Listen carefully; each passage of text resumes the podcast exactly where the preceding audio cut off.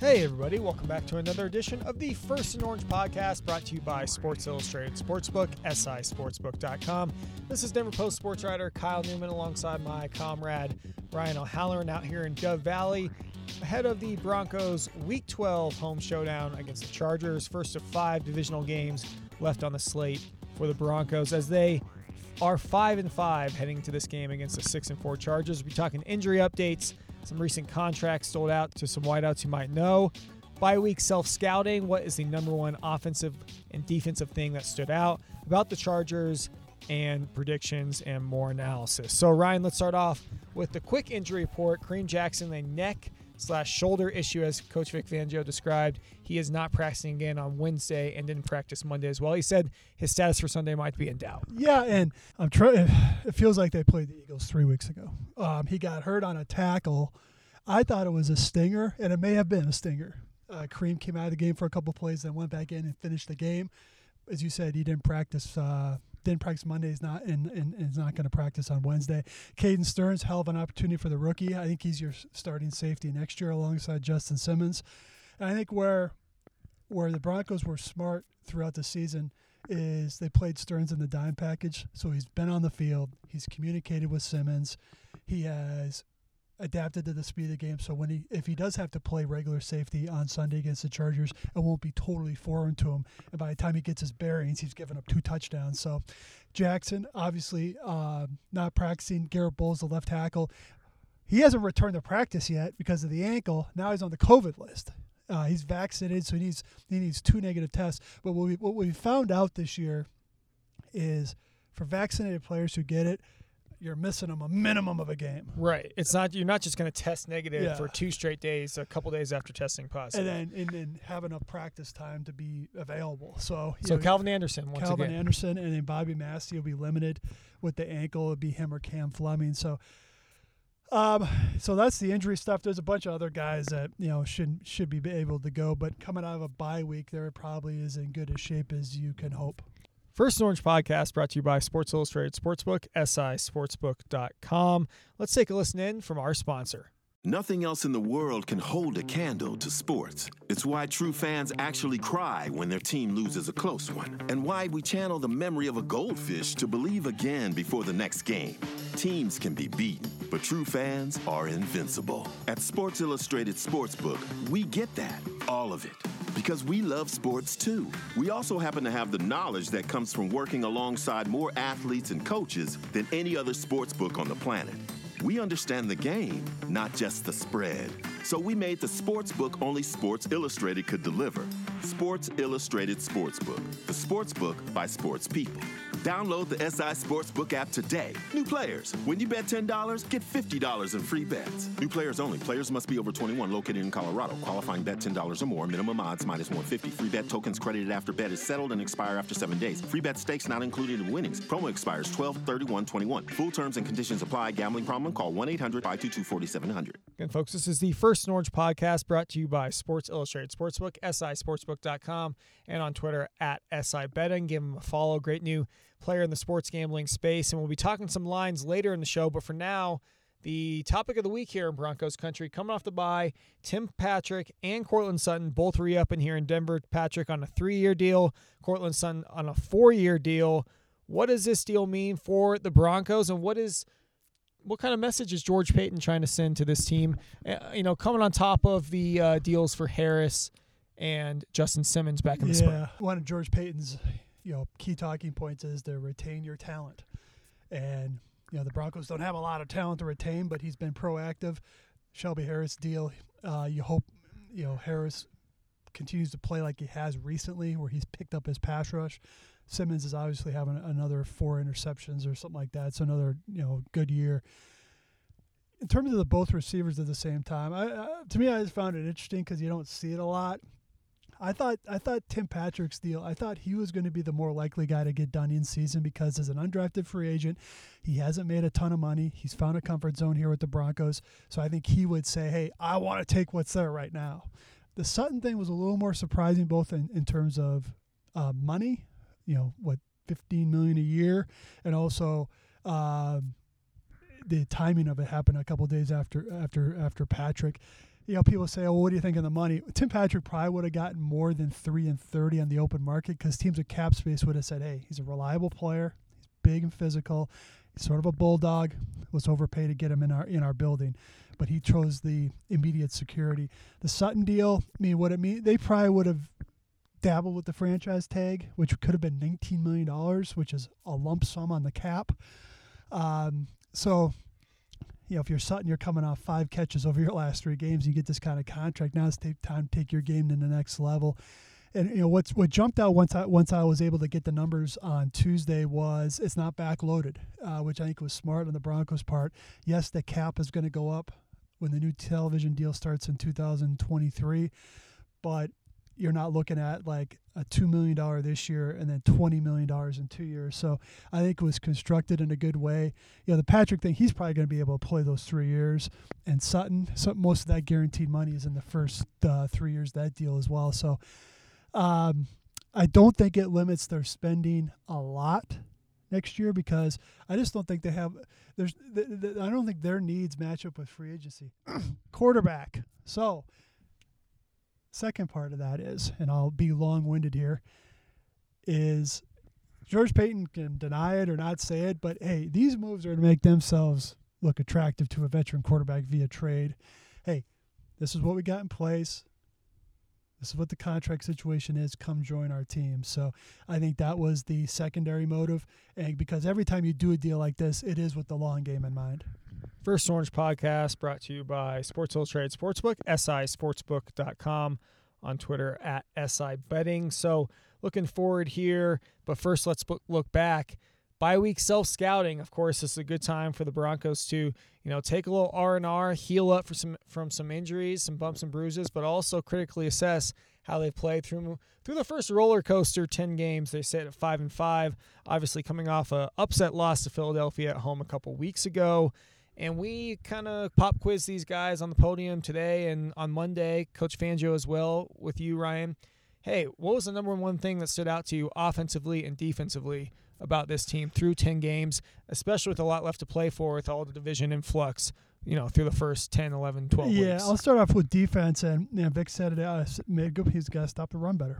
Um, you know, Philadelphia's running on everybody, but that means you still have to defend it. Uh, so the tackling, you know, the inside linebacker play's got to be better. Tackling's got to be better at all levels. And if I'm a, a Broncos opponent, I test the defensive line and I say, hey, can you run it? You know, key guy coming back, I'll tee up on Mike Purcell. You talked to him uh, before practice on Wednesday. You know, he's coming back from that thumb. He's played what one game. Um, you know, what what were some of his comments? So he had a broken right thumb in two places that occurred in the final series of that Cleveland loss in Week Seven. Stayed in the game, finished the game, but as soon as he was walking back into the tunnel, he knew, uh oh, something's going on. Of course, it came back broken, and uh, he's played one game with the big old cast on the right hand, and he'll probably play. He'll play at least one more this Sunday against the Chargers. Reassess for the Sunday night football game against the Chiefs coming up after that. But uh, you know he's acclimating to it. But he says, hey, you know, this defensive front, me, Dre'Mont, Shelby Harris, we've we've been good at times, we've been inconsistent at times. They know kind of an onus is on them to step up their play entering these last seven games, especially in the run department, just like you said. Yeah, and the other thing on defense they got to create some takeaways. I mean, Justin Simmons has four, there are six interceptions. A couple garbage time interceptions. Yeah, though. come on. I mean, it, well, Vic points that out when he wins, so he should point that out when they lose. Right. Um, Pat Surtain has the only interception among Bronco corners this year. Uh, Caden Sterns has a, has two, but he's a safety, even though he may have been playing a corner type role on those plays. So they got to be able to get their hands on the football a little bit more. You know, they got to be able to get some strip sacks. I feel like they're building up Bradley Chubb too much because he just hasn't played a lot.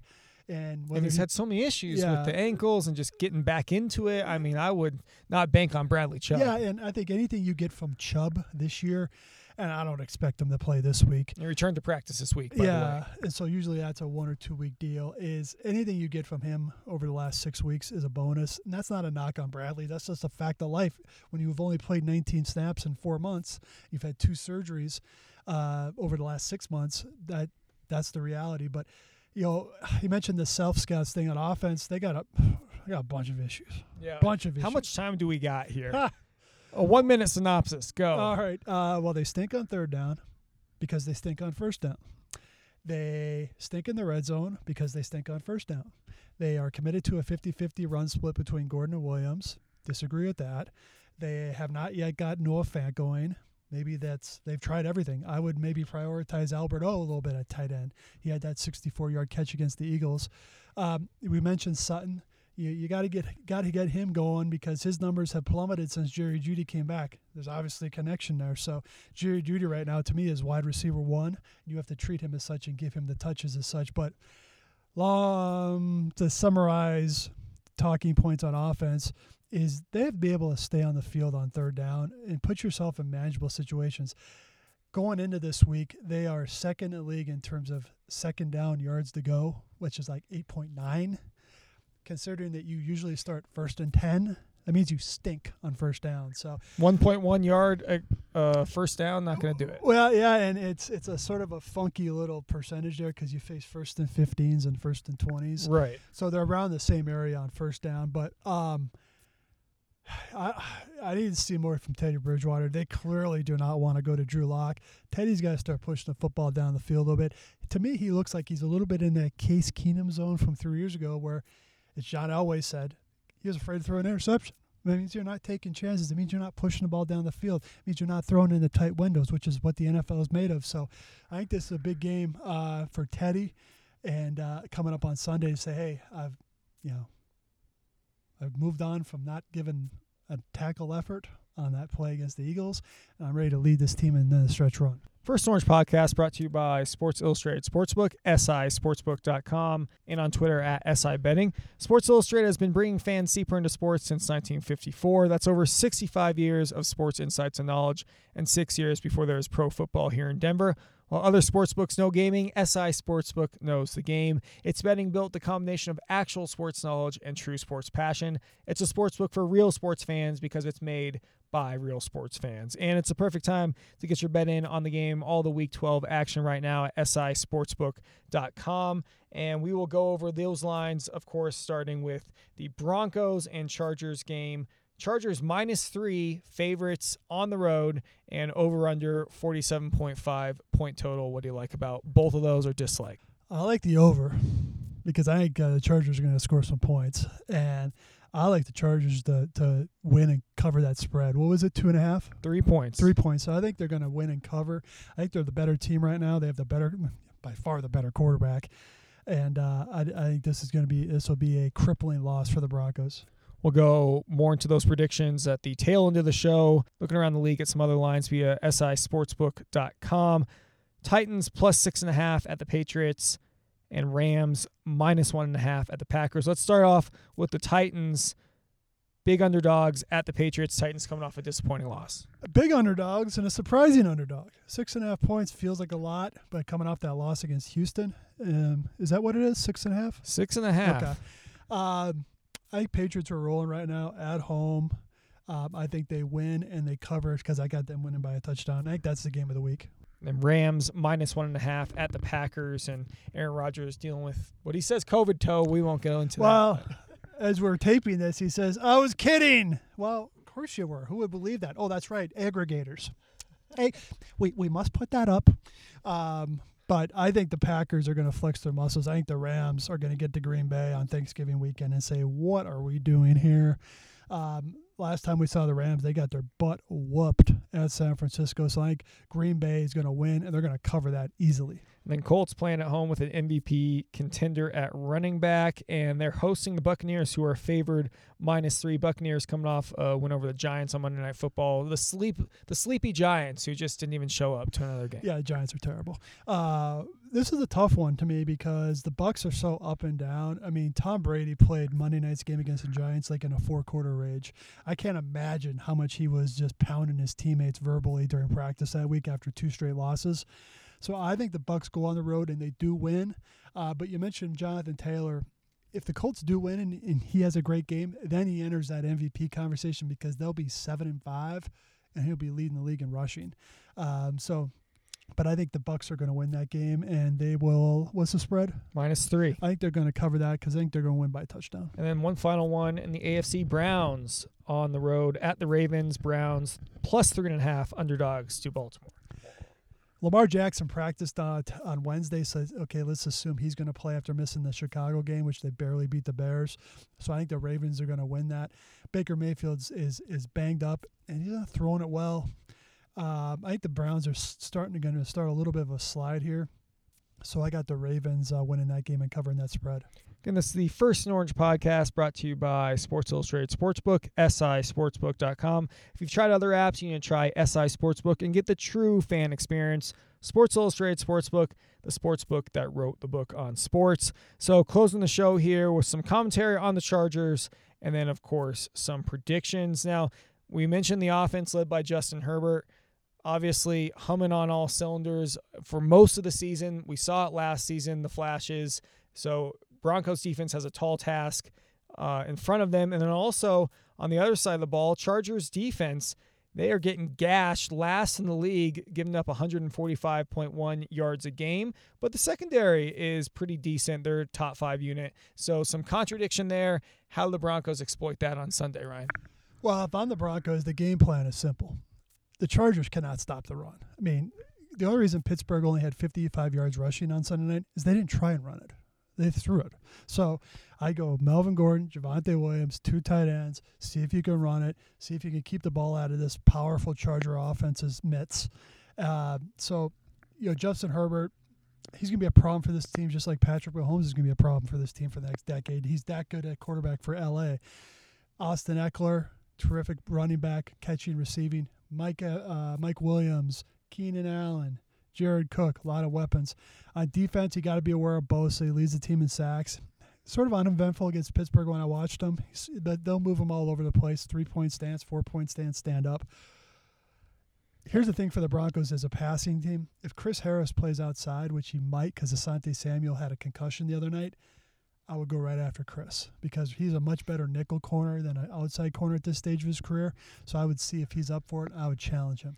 You mentioned Ekeler, of course, an Eaton High School Western State product, and having a pretty good season, coming off a couple touchdown game for the Chargers, and then Chargers coach Brandon Staley, we've mentioned this before on the podcast, and of course written about it in plethora at denverpost.com slash Broncos, but a connection to Coach Vic Fangio and of course an ex Broncos coach himself. Yeah, I think Brandon's done a nice job as a first year coach. I mean, it's sort of a meteoric rise. You know, two years in Chicago with Vic, one year in Denver with Vic, then one year as the Rams defensive coordinator, then he gets the Chargers head job. So, you know, all about energy. You know, he runs Vic's scheme with some with some some of his own wrinkles to account for his personnel. But uh, I think he, he was a I think he was very respected by guys like Von Miller and Bradley Chubb here in 2019, and uh, so he'll be bringing the Chargers in. I'm sure Vic will see a lot of similarities in the way the Chargers play defense. Final thing on the First and Orange podcast brought to you by SI Sportsbook, sisportsbook.com. Predictions. And we mentioned it when we were going over the gambling segment.